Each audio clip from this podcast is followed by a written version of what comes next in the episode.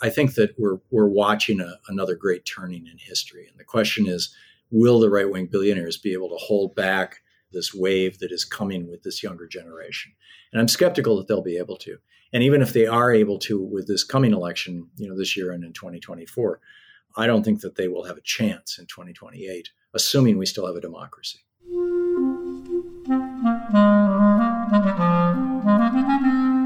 Hello, this is the Great Battlefield Podcast. I'm Nathaniel G. Pearlman. A great political battle is being fought right now between progressives and the forces of reaction on the other side. This show is about the political entrepreneurs and other progressive leaders who are finding new or improved ways to fight. My guest today is the progressive radio talk show host Thom Hartmann. He's here to talk about his latest book. Thom has been on my show a number of times. If you go back to episode 428, you can hear about his regular biography. This book is called The Hidden History of American Democracy. So, after a quick word from our sponsor, my interview with Thom Hartmann of The Thom Hartmann Show.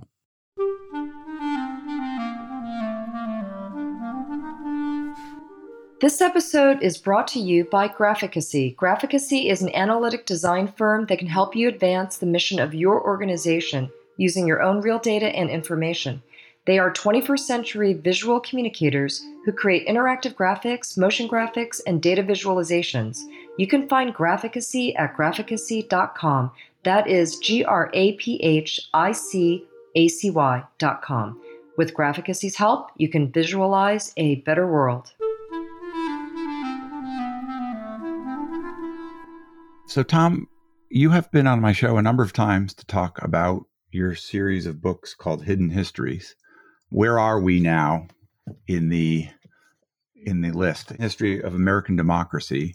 Is that the last one, or are there more coming? I think it's probably the last one. For those who haven't listened to previous episodes, what is this series about? Who are you trying to reach, and what are you trying to tell them? Well, what I wanted to do was write a series of kind of weekend reading books, the kind of book you could read on a Saturday and under 150, under 160 pages, more or less, and that that dealt with some of the real crisis issues that Americans are facing right now.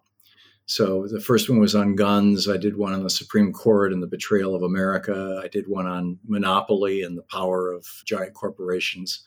I did one on the Republican war on voting did one on healthcare, the American healthcare system in crisis, did one on the crisis of privacy and, and Big Brother and the rise of the internet and all that sort of stuff. And did one on, on neoliberalism, the history of you know how Reaganism gutted the middle class. And that was the last one. So this book, uh, The Hidden History of American Democracy, is where did the founders and framers get the idea from to create this thing that we call a democracy, the, or democratic republic, to be uh, quite specific and why and what was the rationale behind it and what did they expect and how weird or abnormal is a democratic republic or or how appropriate or healthy or normal might it might it be? Is it something that we have to to really work to create or is it is it more natural for human beings? So those are some of the questions that I wanted to answer when I started researching the book. When you first conceived of the idea were we already in the Trump crisis of American democracy, or was that subsequent?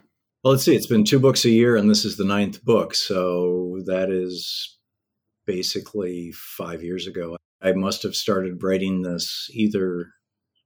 No, in fact, the, the book on oligarchy, when it was published, I wrote that in, in late 2015 or in 2016 because when it was published, there I put a a paragraph at the very beginning of the book that said that you know if Trump has been elected, then you know we need to think about these ter- things in slightly different terms. So I, I, guess I started writing the series in the last year of the Obama presidency. You're progressive talk show host. How do you think about reaching people who don't agree with you? Because your audience, I assume, are listening to you because they, you know, they like what you say and they and they have a sense of who you are but maybe the people who most need to read it are loath to. How do you think about reaching the people who need to learn the history of our country and some of these problems in a accessible book like this? or these series?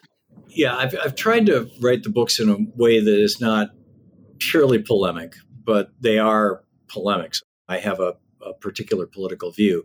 I'm not presenting myself as an unbiased historian, but rather as a, as a person who is using history to inform um, a perspective on contemporary issues, the, the specific issues being addressed in each one of the books.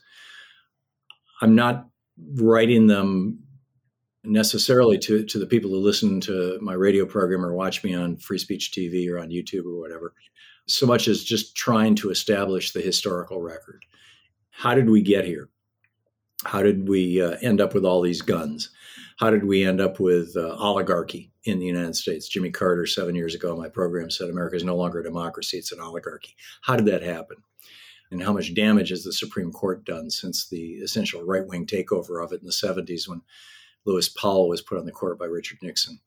Those kinds of issues uh, are the ones that have informed the series, and, and of course, this last one on democracy. I realize that to a certain extent, I'm preaching to the choir just because it's human nature to look for confirmation of one's worldview rather than contradiction. Well, in fact, I know, you know, from people who have called into the program who disagree with me politically but have read some of my books that it's thought provoking material for people. That's one of my goals. You have, through these books, before these books, kind of come to over time a fairly cohesive worldview that we don't see in a lot of our Democratic leaders. Do you feel like they would be well served by reading this and understanding some of the things that maybe they don't understand if you talk about members of the House or Senate or presidency? Yeah, my worldview is pretty explicitly FDR to Bernie Sanders progressive in that spectrum and fairly consistent, fairly predictable, and and I and I think that it it holds together well, both historically and, and in the contemporary context. I don't know how you know how to answer that beyond beyond that. It's been informed by my experience too. I'm, I'm an old fart. I was a teenager in the '60s. I I learned a lot from that uh, time period, both uh, politically and and also through you know things like taking LSD and being part of the anti-war movement and joining SDS and stuff like that. And having started and run a number of businesses over the years and made money and lost money. And i think my experience has been quite american. It's so. Have you thought about running on a i mean the end of this book has a kind of a platform. Have you thought about running for office to as a different way to articulate this sort of platform no, I know what I'm good at, and, and I'm not good at being a politician. I'm, I'm a pretty decent talk show host, and I can write well. I can do good research, and I have a good sense of history. My my father was a, you know, wanted to be a history professor, so I kind of grew up in that.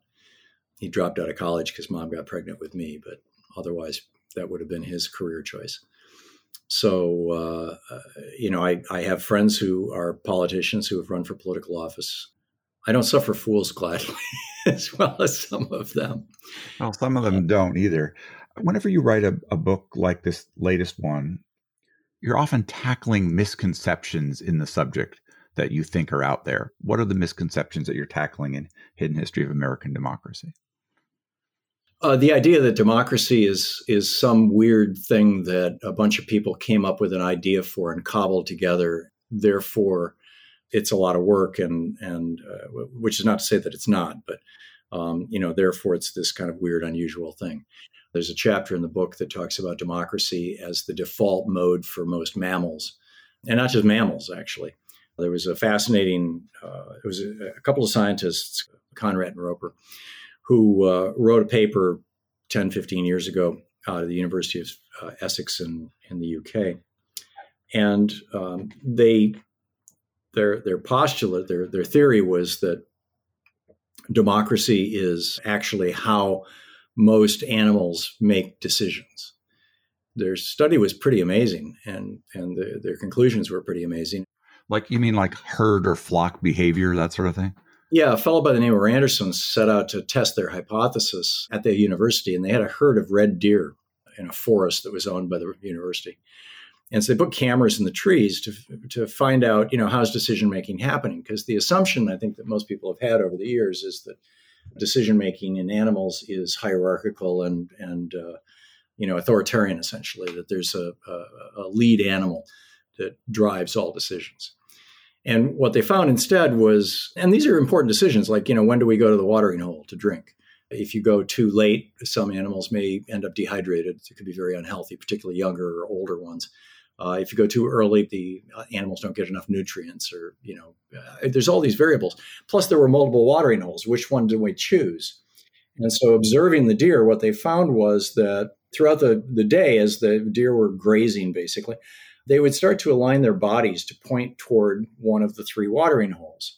And when 51% or 50% plus one deer of the deer had pointed at one particular watering hole, within minutes, the entire herd would form itself and move to that watering hole. When that study was published, oh, and, and then the other thing was, you know, in, in our Constitution, um, we set supermajority thresholds for difficult or dangerous decisions. You know, if you want to modify the Constitution, you have to have two thirds of the House and Senate, three quarters of the states. And so they put a predator or staked out what the deer thought was a predator. It was a stuffed animal, but you know, it smelled right and sounded right and looked right um, near one of the watering holes to see how it would alter their decision making process. And instead of 50% plus one, it became 60, 63% plus one before the whole herd would move. There's something there. So when they published this, I, I called up Ken Conrad and, and, asked him about this, you know, interviewed him on it, and said, you know, what what happened when you published this? What what kind of feedback did you get? And he was like, well, you know, the bird people called me up and said, uh, we're seeing this in flock behavior, where you see, you know, birds flying along and all of a sudden the whole flock just kind of goes off in one direction. I always thought they were telepathic. I, I couldn't, or, or, somebody was quacking, you know, okay, guys, get ready. We're gonna we're gonna turn left here. Quack, quack, quack, quack. Instead, what it is is literally every wing beat is a vote. And when more than 51% of the wing beats move, say, three degrees to the left, the whole flock moves three degrees to the left. A fish guy, an ichthyologist, called him up and said, We see the same thing with school behavior in fish. Had an entomologist call him up and say he'd been studying these balls of gnats. If you've ever seen a ball of gnat, gnats in the summertime, you know, and it's they're just kind of hanging there in the air, and then they'll just like move like this, and then they'll go zoom like this, you know, and sometimes in response to predators, you know, like a swallow coming through looking to eat some gnats. Again, it's purely democratic. Every wing beat is a vote. An ant specialist said we're seeing this with the ants.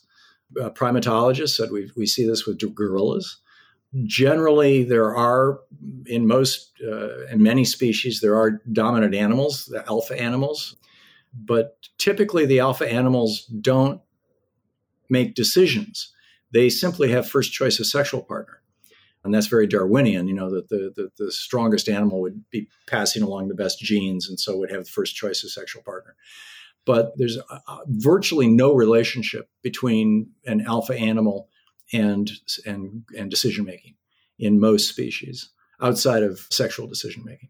One of the misconceptions that I thought I thought you were tackling was this notion of our country being created by rich people for rich people, the sort of Charles Beard economic theory of the Constitution.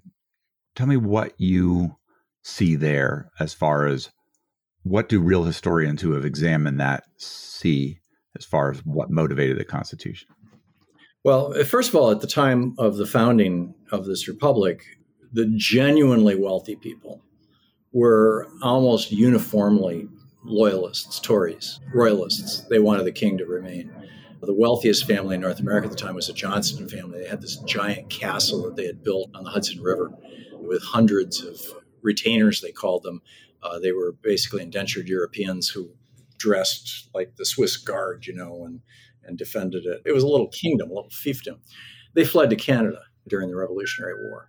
The richest of the founders was John Hancock, and he was his net worth at the time he signed the Declaration of Independence was in today's dollars about seven hundred thousand dollars.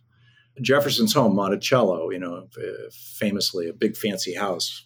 If you've ever been there, it's really not that big and it's not at all that fancy. And he died broke. He died in bankruptcy. George Washington died broke. Madison died near broke. Most of these guys were what today you would call the upper middle class. So, A, knock down the, the rich theory.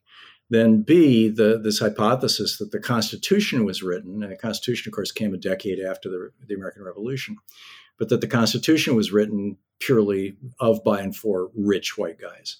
First of all, uh, the Constitution doesn't say that only rich guy, white guys can vote or participate in elections. In fact, after the signing of the Constitution, there were multiple states in the North where black people voted, where women voted. Most of that ended by the 1820s, 1830s, but there was quite a movement in, in the late 1700s, early 1800s. Secondly, I'm forgetting his first name. His last name was McDonald. Decided to really do uh, to take on Beard's hypothesis. Charles and Mary Beard were these famous historians who, in 1934, I think, published the history of America, which was the definitive kind of socialist, uh, the, the kind of the Howard Zinns of their time, the definitive two-volume history of America. And this was their hypothesis: was that the Constitution was uh, purely an economic document. Document. So what McDonald did is he went back to the state ratifying conventions and looked at what were the speeches given, what were the debates about whether or not to ratify the Constitution, and who voted how expecting that the rich people would have voted for it and the people, the landless people, the people who were not landowners, uh, the lower income people, the people who were in debt, would have voted against it. And what he found was pretty much the opposite that in state after state, and I lay it out in the book, the people who were voting for the Constitution were the people who were in debt, were the people who were not large landowners, were small business people, the wealthier people tended to be on the side of the anti-federalists, the, the, the opponents of the Constitution. And I think time has shown that were it not for the intervention of the Supreme Court in, in big ways, and that's the subject of another one of my books, that we would be a much more egalitarian country today, and that we actually were for the first 20 or 30 years. The big transformation came in the North as and the South as a result of the cotton trade that made New York a major uh, financial center and uh, the slave trade, of course, that was associated with the cotton trade. But the big deal was the, the cotton gin. In 1797, Eli Whitney invented the cotton gin. It took him about 10 years to get it to market. One machine driven by one mule or horse, you know, providing the power to make the machine work, uh, could clean an amount of cotton that was identical to what would normally require 50 enslaved people or 50 people to do the same job. These were fairly expensive machines. And so only the larger plantations could afford them. So during this period from around 1810 to around 1835, the largest plantations operating with a, a, level of efficiency that, at least when it came to cleaning cotton, which was about 50 or 60% of the entire process, because it's more complex than picking cotton or baling it or transporting it they had this economy of scale that allowed them to just wipe out the small cotton growers and they did. I mean they the, the small plantations the small farms the small cotton operations across the south just got wiped out during this 25 year period most of their owners ended up being sharecroppers living on the land that they used to own that they had then had to sell to the to the local plantation and a group of uh, just short of 2000 families uh, all plantation owners took over virtually all economic and political power in the South by the mid 1840s. And at that point, they they just abandoned democracy altogether. They still had a facade of it. There were still elections, but there were no serious candidates who were opposition candidates to the existing system. The South had become a fascist state, and not just you know against black enslaved people. The seventy percent of white people in the South who did not own slaves and who were in debt throughout their lives were uh, routinely lynched, beaten, raped, uh, exploited, had their land and their homes stolen, had no legal recourse through the legal system. The legal system basically ignored them. If you voted the wrong way, you could be killed for it. If you advocated the wrong political candidates, you could lose your life or lose your home or your family. By 1861, when the South declared war on the United States, it was a full blown kind of replay of Hitler going against Poland. It was it was a, a state that had completely abandoned democracy and was, in every sense of the word, a truly fascist state. I realize the word didn't exist at that time, but um, from the merger of corporate and state interests, which Mussolini identified as the essence of fascism, which was basically these 2,000 plantations owning the, the entire political apparatus of all the southern states, to uh, the routine use of violence to enforce uh, social order, to a very rigidified class system that was not purely a racial hierarchy. And when Lincoln talked about the fate of democracy being um, in the balance in the Civil War. He was not exaggerating. That was exactly what it was. That is a, a little piece of history that most of that information, uh, the larger treatment of that, is in my book, The Hidden History of American Oligarchy. But I bring it up in this book. Uh, you know, I revisit it briefly in this book on the history of democracy. It's a piece of our history that I don't think most Americans even know, much less realize, you know, how close we came to losing our democracy altogether. We are also in a time where our democracy is in balance right now. There's a, a whole lot of things that are structurally biased against democracy and a party that is leaning the other way, major party, obviously the Republicans. How do you see our current politics going into 2024 election through the lens of what you're thinking about democracy in this country historically? One of two things is going to happen. I mean, either the Republican Party is going to seize power, and they've got a lot of money behind them. There are multiple right wing billionaires who are. I mean, the last election cycle was a was a five billion dollar election cycle. It was the one four years before that was a two billion dollar election cycle. I mean, this is what came about as a result of Citizens United. Before Citizens United, we'd never had a billion dollar election cycle. This election cycle may well be a ten billion dollar election cycle. The 2024 race if the right wing billionaires and their and their toady politicians in the Republican Party prevail, I think we're going to see probably something much like the recreation of the Old South, which is what you know a number of these politicians are just explicitly saying that they intend to do. Certainly, Ron DeSantis and Greg Abbott and, and Donald Trump and people like them. There were no opposition newspapers any longer in the Old South. Even if you wrote letters to people uh, criticizing the political system at the time. They were routinely read in the post offices, and you could be hanged for that. I just see that as one possible direction America goes. The other being that if there's an overwhelming uh, repudiation of these people at the polls in 2024, then possibly the the kind of Mitt Romney wing of the Republican Party will regain its its footing and the right wing billionaires will uh, decide that you know it's better just to be a billionaire than to, than to be the factotum of the emperor, and maybe going back to just being billionaires. I don't know. Uh, although I I think that's probably overly optimistic. But we'll see. Clearly, one dimension of the fight is right wing billionaires, but there's way too many sort of regular people attracted to Trump or DeSantis without regard to who is paying for their ads how do you understand the interest in you know in a right wing type candidate like Trump or some of the other lead candidates for that party? I think there's a couple of variables at work here. One is the reality of authoritarianism. Robert Altman wrote a book about this. John Dean wrote a book, Conservatives Without Conscience. Altman's book was called The Authoritarians, and Dean's book was based on that, John Dean. And um, you know, psychologists tell us that roughly 20% of us are authoritarians. 99% of the authoritarians are authoritarian followers. They're, they're people who kind of uh, developmentally were arrested at childhood and they just want, you know, Big Daddy to take care of them. But they're looking for a leader to follow. And the Republican Party is very good at that. The old saying, uh, Democrats fall in love, Republicans fall in line. There's this strong authoritarian streak that has run through the Republican Party for, for a long time certainly uh, my entire lifetime, or at least most of it. I'd say since the Eisenhower presidency. So that I think explains some of it. Another part of it is uh, just good old fashioned tribalism. The Republican Party has done a very good job of branding itself with rural America, associating itself with NASCAR and with uh, you know being on horseback. Ronald Reagan did this very very well. You know the American cowboy the American West, binding itself to aggressive heterosexuality these things are, are brands, and there's a sense of tribalism associated with them, where, people feel like, yeah, this is my tribe, these are my people.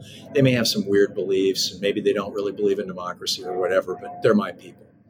And then I think a third part of it, which may be the largest factor, is fear of the other. Um, uh, you could call it racism, but I think it's much larger than that because it, it encompasses anti Semitism, it encompasses xenophobia. We're seeing this play out right now in, in Northern Europe in a big way. Sweden now has a, a right wing, kind of neo fascist prime minister because uh, 10, 12 years ago, when the Russians bombed the crap out of Syria to protect Bashar al Assad's uh, regime, because they have all the deep water ports there near Damascus, some 5 million Syrians fled into Europe over, over the course of two years or so. And being brown skinned and speaking Arabic and, and practicing Islam, when they showed up in these white Christian countries that had always thought of themselves as being egalitarian and at least post World War II, you know, after the horrors of the Holocaust and everything else, you know, no, we're open minded and all this kind of stuff. There's some really good research showing that when a culture uh, goes through a significant cultural transition, more than about a 3% change in cultural norms, that there will be a severe, a substantial, a measurable cultural backlash.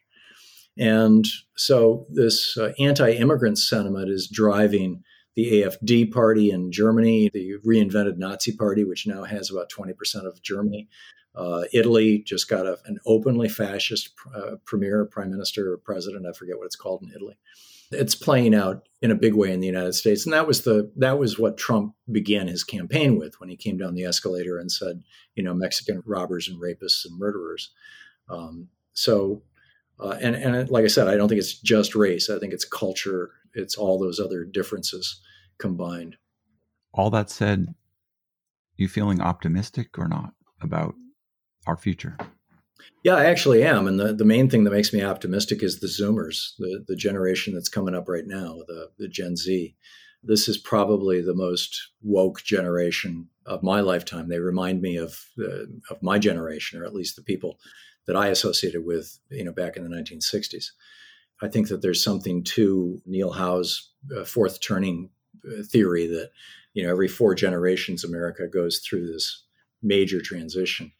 Or Turchin's, his hypothesis that we go through these you know, in, in Howe's book, it's uh, 80 year cycles, four generations, 80 years. In Turchin's, it's 40 year cycles, but it's basically 40 years of conservative, 40 years of liberal, 40 years of conservative, 40 years of liberal.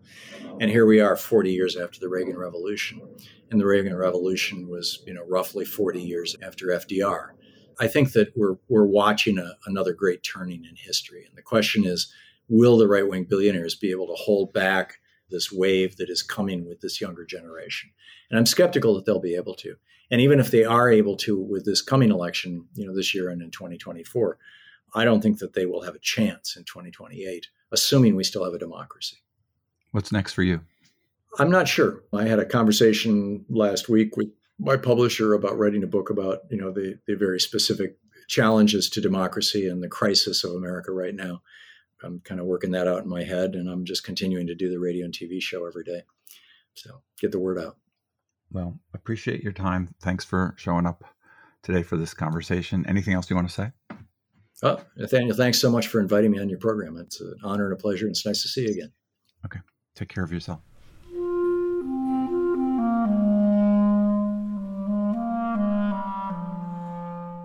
That was Thom. He's at thomhartmann.com. This is Nathaniel G. Pearlman with the Great Battlefield Podcast. You can find us at greatbattlefield.com or by searching for Great Battlefield in places where podcasts are found. The Great Battlefield is now part of the Democracy Group Podcast Network. Visit democracygroup.org to learn more about other podcasts that cover democracy and civic engagement. You can also help me by leaving comments and good ratings on Apple Podcasts or elsewhere, and by sending me suggestions for great guests to nperlman at gmail.com.